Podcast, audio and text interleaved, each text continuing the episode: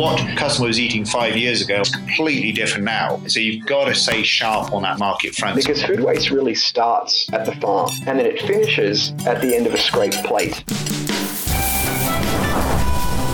This is the Food and Beverage Podcast, your B2B show for the best thought leadership in the industry, bringing you education, information, and inspiration, only on market scale. Hello, everyone. Welcome to the Food and Beverage Podcast brought to you by Market Scale. I'm your host, Daniel Litwin, the voice of B2B.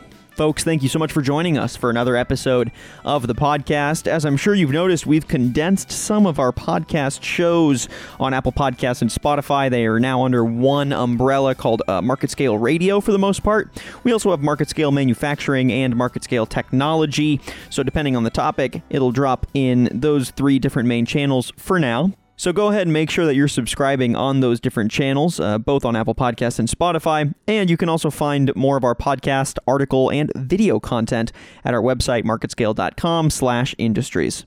Our guest for the podcast today is going to be walking us through using technology in global food production, and namely AI to guide strategic direction down to granular crop insights as an industry, food production has more thoroughly integrated and relied on data points to inform crop health, yield, and environmental impact over the last several years. However, without proper methodologies for deciphering that data, it can become rather overwhelming and more of a burden than an opportunity for growth. So we're joined today by Alex Whitley, Managing Director at Arva Intelligence, to share some of his career experience on matching genetics to environment at scale using AI, and more broadly, giving us insights on how to cut through deciphering that data and how to strategize around disparate data points. Alex, welcome to the podcast. How are you doing today? Doing wonderful. Thank you very much. Looking forward to getting your thoughts on all of this. Um, so let's go ahead and get started. So, how is data capture guiding agricultural production today, both for small local operations all the way to your largest uh, factory farming operations? That's a great question and a good place to start technology has been applied to agriculture since a long time ago. So think of the great jumps in agriculture. We can kind of start at the beginning. Think of uh, the difference between a horse and a tractor. It was a big jump, right? And it was an immediate return to the farmer producer. They knew that on day one, that tractor was going to be able to plant more crop than a horse. Okay. And then we move to hybrids and GMOs. So now we're talking uh, about genetics. So seeds that are specifically designed to handle things differently. Maybe they're designed to uh, produce better in a really wet environment. Maybe they're designed to produce better in a really dry environment uh, and drought conditions. And that was an immediate return as well. We know that these hybrid seeds, when they initially came out, were doubling and sometimes tripling the yield of a conventional seed. So adoption occurred universally, just like it did with the horse to the tractor. What we're getting in now, to the end of your original question, is data. So, uh, what we think in modern times is technology uh, is is data and the application of data, and how are we using that? So, I guess a easy example would be aerial imagery. So I spent the, uh, eight years working in the remote uh, remote sensing area specific to agriculture. So might take a satellite image and decide where the high and low performing areas in a field are based on a green to red index. Think of it as healthy or less healthy. And what you can do is plant seeds or apply fertilizer within those specific areas. Now we're getting into some higher tech stuff um, with the mention of that. The issue we're having uh, as an industry is there are so many data points to collect, and all the new technology that's coming out is just introducing a new data point that is really hard to have the expertise and computational power to make use of that in these decisions at scale. So if I have one field to worry about, I might have the time to compile um, all these different data layers and do a whole bunch of work and and and try to come up with a plan for that particular field. But when we're talking about um, these larger companies that serve farmers and provide services to them, they could be managing up to 10 million acres. That could be, you know, thousands and thousands and thousands of fields. They don't have that. It's not scalable. They don't have that level of computational power to make sense of the existing data, do something with it. And that's where we come in.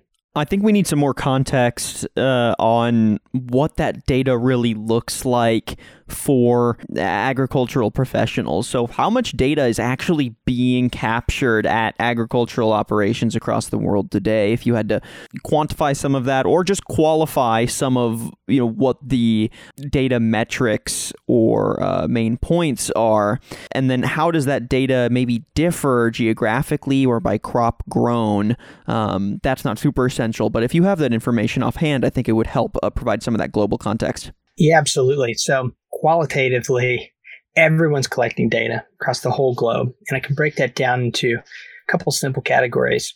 So, one would be soil data. That's a good baseline. Second is planting. So, when you're planting, uh, we have information like what type of seed and how many seeds per acre you're putting into the ground. That would be planting data. Then we have applied data. So that means the all the different fertilizers and chemicals you're putting on the field. That data is being collected in forms of type of product and quantity. Um, and it's also geolocated, so where it's being placed. And then harvest. So you might have heard the, the term harvest or yield. So that data is being pulled off. That is how many bushels of a particular crop you're pulling off of the field per acre. So those are basically the four categories that all the data falls into. So your soil, think of that as like a foundation. It doesn't um, change quickly. Planting your chemicals and biologicals that you're applying during season. Think of like a Miracle-Gro, but on a really large scale. And your harvest and yield data.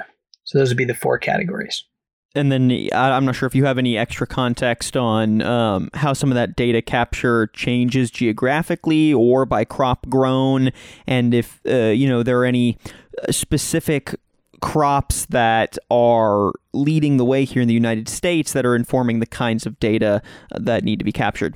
There's a there's a saying here in the U.S. that uh, corn is king. So your big row crops uh, are corn, soybean, wheat, rice. And we're dealing with all of those. When we're talking about the data that is being collected and you're siloing those into those four um, buckets I was mentioning previously, those would be the same for all crops. You, you have your soil composition, you're planting a seed to grow that crop, regardless what it is. You are treating that crop with some sort of chemical or biological, and you're harvesting that crop uh, of course, before you take it to market. Um, there are different applications and, and, different data types that are more important for different crops and geolocations. So, if we're talking about the Delta, for instance, down south, all of that ground is irrigated. And we talk about Iowa and Illinois and Indiana, where all the corn and soybean is grown. It's a, a much smaller percentage of that ground is irrigated. So that presents all sorts of management problems. How do we efficiently uh, manage a crop that we cannot control the rainfall, like irrigation? And what we're doing is we're taking all of this existing data for all of these crops and putting it uh, together, making sense of it, and giving um, these service providers and farmers the direction they need. So, if you then had to track uh, what has been the biggest inhibitor for global crop producers to then take this rich data and use it to inform actionable strategy, what would that track look like? You know, why has it still been difficult to strategize around all of these data points, even for uh, maybe some of the larger producers, if you can have that context available? That's a great question. Our current processes don't scale. So, uh, when folks who are not from agriculture are thinking about agriculture uh, and what farming looks like. They they're imagining a man and woman in a pitchfork in a in a photo with a straight face, and that is not what farming is. Farming is highly sophisticated and the technology is on par with military. And so there's absolutely no shortage of innovation. We have so much innovation that the market is flooded with data layers because at the end whether we're talking about oh here's this cool new soil probe. Hey look at this uh, really interesting uh, monitor that you that that uh, is monitoring rain and weather and all of these things. All those innovative iots if you will are just producing more data layers. So the more data layers you have the less scalable it becomes until you um, apply that same energy of innovation into addressing the data problem. And that's exactly what we're doing at Arva Intelligence. We're the only agricultural company out there with this sole mission to ingest and make sense of all of this existing data, standardize on a common language, and then match these products that the farmers are already using to those environments let's bring AI into the mix now then. Uh, how are you seeing AI and machine learning being used already to try to sort through some of this data? And where do you see it succeeding? Where do you see it missing the mark? Uh, and that could be either in implementation, integration, or analysis. Uh, AI and machine learning are hot button topics, and they're getting thrown around really loosely. A lot of what uh, is out there is a fancy automated Excel spreadsheet. And that's not what we're doing. Successful implementations of AI in agriculture have really been specific to image recognition. So they're taking aerial imagery. So an airplane or a drone will fly over, take a take an image of a field, and then that image uh, is looked at by a machine that is trained to look at different shapes or anomalies and then start categorizing, remembering, and then predicting. So um, once you you have an image of a field and say there's a particular weed and you tag it and the machine sees it 10,000 times, the machine can then start saying, okay, that is this specific weed in this field. Um, that is helping scalability of these images themselves, but we run into really specific problems um, at the field level that makes that less less meaningful as how I've just described. The reality with imagery is fields are so big. When you're doing these high resolution image samples, the sample size of each particular acre that they're taking an image of um, results to about one and one thousandth representation of an entire field that leaves a lot of room for error. But that leads into a data size problem. In the imagery world, we're taking data samples because we don't have the computational power to stitch all of those individual images together to make one um, mosaic image and run analytics off that. So, what we at Arva Intelligence are doing is creating a machine learning engine that is powerful enough to ingest all of these different data layers that are out there and spit out the outcomes.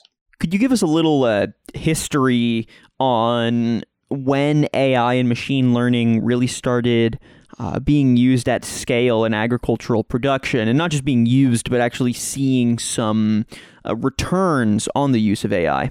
That is a great question. Um, I think we're just at the beginning.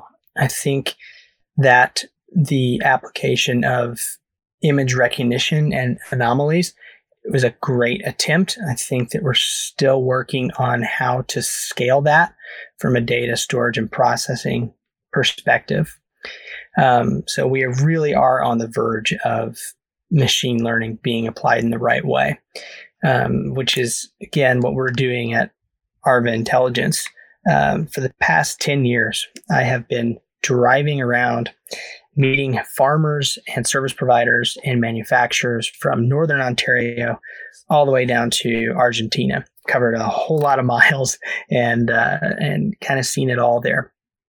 And at the end of the day, no matter what country or what geography, every every farmer has the same need, and that's just tell me what to do. I am not a data scientist. I cannot compile all of this data and make sense of it because guess what? I'm also an accountant. I'm a CEO. I'm an operator. I'm a mechanic and every other, other thing that uh, a farmer has to do.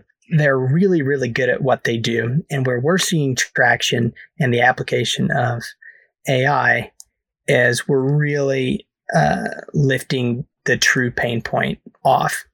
Most other tech offerings in agriculture require a culture change for that farmer or that service provider. So it requires them to learn a new technology, to physically put something together or go install it and go monitor it and go run it. And that uh, multiplied on millions and millions of acres, for instance, um, there's roughly 300 million acres in the US alone. It is just not scalable to manage that much hardware and that much data. So I've been involved with some incredible companies in agriculture, uh, agriculture tech. And what I f- feel like I've been doing until now is kind of sticking my finger in the hole of the bucket, uh, trying trying to just patch a little leak, and and not really uh, thinking outside of the barrel here. And the real problem that we're facing is we have a surplus of data and we have no way of assembling it, processing it, and p- producing the action items that these guys need to keep moving on. So then, if we're still in the general uh, infancy stage of AI at scale in uh, agricultural food production, how have you already seen it evolve to meet the data capture needs of the industry, even in the short time that it's actually uh, been shown to be of some use? That is exactly why I'm here, and uh, the whole team is working so hard every single day and inspired because we are already seeing a change. For instance, on our research farm uh, that we have down in Arkansas, we're talking 4,700 acres. That is not a large farm, it's about a medium sized farm in the US. Our machine learning uh, identified half a million dollars we were leaving on the table. And how it did that was it took all of our existing data, came up with these areas within the farm, uh, the composition of the areas. So we're looking at soil types, biology, chemistry, texture, topology, uh, and, a, and a host of other uh, data points. And we're smashing all that together to come up with these microclimates, of which then we can we understand uh, why they work. So the novelty of our uh, machine learning is that we can create these microclimates and understand why they work the way they do. And that's something that's not been done before. So in, in understanding why that microclimate responds the way it does, then we can start matching very specifically the seeds, eh, chemicals, and biologicals that will thrive best within that particular microclimate. We can do that at scale simultaneously because uh, because of our machine learning infrastructure, and that's where this is going to disrupt the entire industry in a really really good way. A huge part of our adoption has been that we do not require any sort of a cultural or practice change from the farmer. The farmer is going to buy seed, chemical, biological, and they're going to harvest their crop every year, regardless what they do.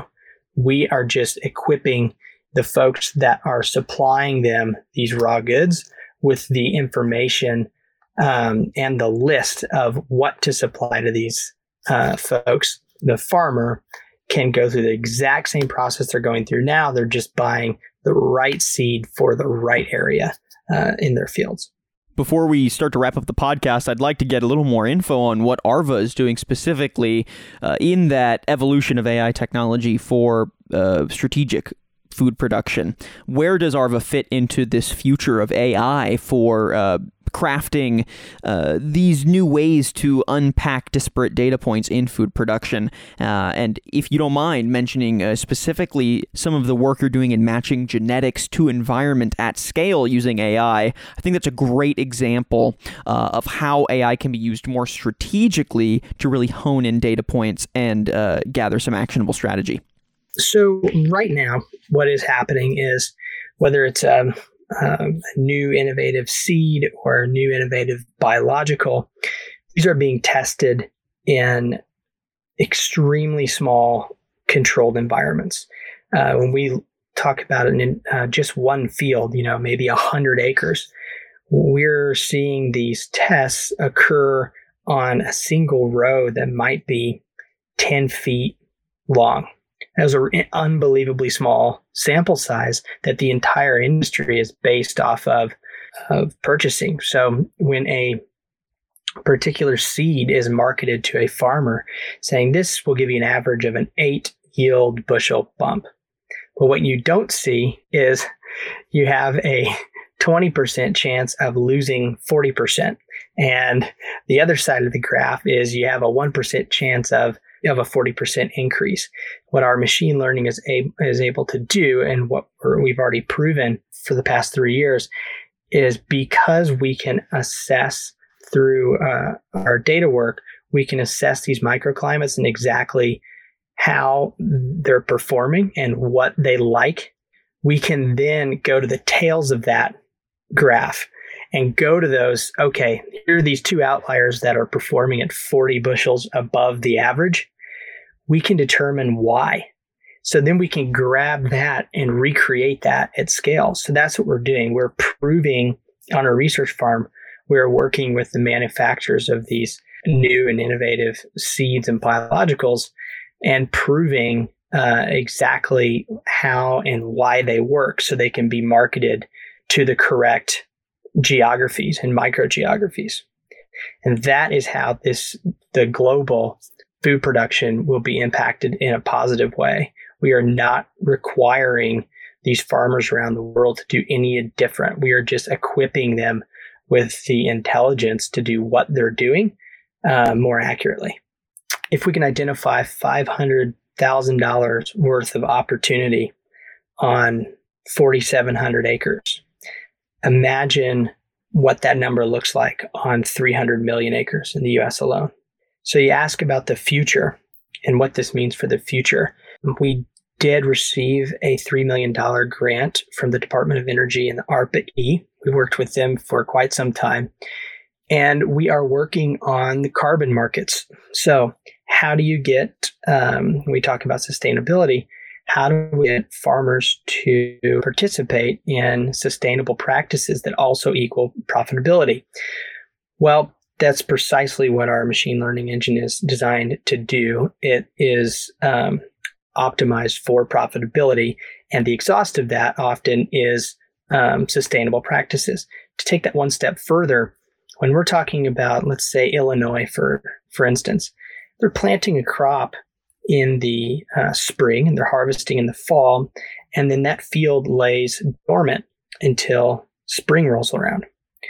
So, what we're trying to do now is encourage folks to plant specific cover crops, which we know sequesters carbon. Um, but our work is specific to quantify that carbon that's uh, sequestered and put a dollar value on it and create a market where these farmers can buy, trade, and sell their carbon credits.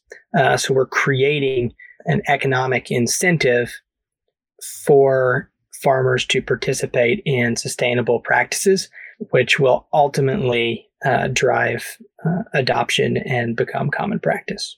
So, how that works is pretend you have a company in the energy space, say you're an oil and gas company, and you're only allowed so much uh, carbon pollution. Say you're you're allowed 10 credits per year. Well, at the end of your year, your assessment, you have polluted 14 carbon credits. You would then have to go to a carbon market and buy four credits to offset your your surplus for the year, and that's how a farmer would get paid. we can quantify the carbon sequestered by their uh, sustainable farming practices, then they will be economically rewarded on a privatized market that uh, will ultimately benefit sustainability goals globally.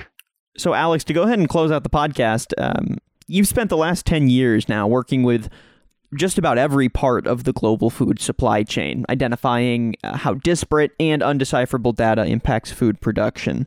Could you share some examples of the different effects of overwhelming data on the different stages of the supply chain and why, for global food production, emphasis on global, uh, AI and strategic data usage are so essential moving forward?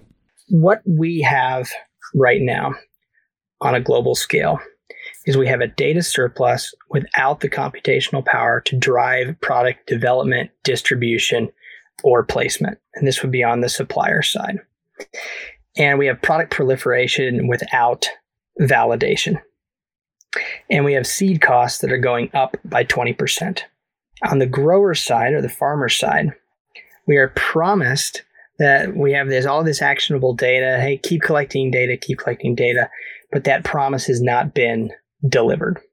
With the proliferation of products, uh, not knowing exactly how they perform and where they perform, we're getting this massive flood of products on the grower side. There's a lot of confusion. They don't know what to do. So their insurance policy right now, because it's the easiest thing they can do, is um, miss apply their applications or overapply application, which leading to waste and, and runoff, economic and environmental. And farmer profitability is down 50%. So we're really at a tipping point here where the suppliers are trying to do their best. The farmers are trying to do their best. And everyone's collecting data and, and no one is really winning yet if we can, the missing piece is why do these products produce a yield in certain areas? Why do they not? Where are they going to work? And those are the questions that we answer. We're not requiring any bit of the participants of the supply chain to be the data scientists. Uh, we can take the data that has already been collected and summarize all of it into a common language. So that's what I'm talking about with the uh, microclimates. If we know where all the microclimates are and we know what products work in them best, then we can streamline the entire cycle. If we do it in North America first, then South America, then the rest of the world will catch on. If We'll go North America, South America, Australia, and then it will get to Europe and Northern Africa. This is the missing piece. The why is the missing piece. And that's what we're solving for. All right, Alex Whitley. I think that does it for our conversation today. Thank you again for your insights and uh, breaking down how AI is supporting the future of global food production. Uh, any final thoughts on the subject before we close out? No, I really appreciate the time and encourage everyone to dive into agriculture, understand where your food is coming from, and understand that it's a big, giant, complicated system that requires a dynamic response, and AI is the only way to solve this problem. So, thank you very much. And Alex, if people want to find out a little bit more about Arva Intelligence and some of the work y'all are doing, where can they go? Go to arvaintelligence.com and all the information is on there, including all of our exciting projects we have working on, not only commercially, but uh, on the research side with the ARPA-E Smart Farm, Department of Energy, and the National Lab System. All right, fantastic. Alex Whitley, again, Managing Director at Arva Intelligence. Thanks again for your insights on the show today. Thank you so much. I appreciate it. And thank you everyone for listening to this episode of the podcast. If you like what you heard and want to listen to previous episodes or subscribe for upcoming episodes, you know what I'm going to tell you. Make sure you're subscribing on Apple Podcasts and Spotify. You can also find more content of ours from a variety of different industries on our website. It's marketscale.com slash industries. You can find podcasts, articles, video content there, and more. And make sure you're also leaving a rating and a comment wherever you listen to your podcast content. I'm your host, Daniel Litwin, the voice of B2B. Till next time.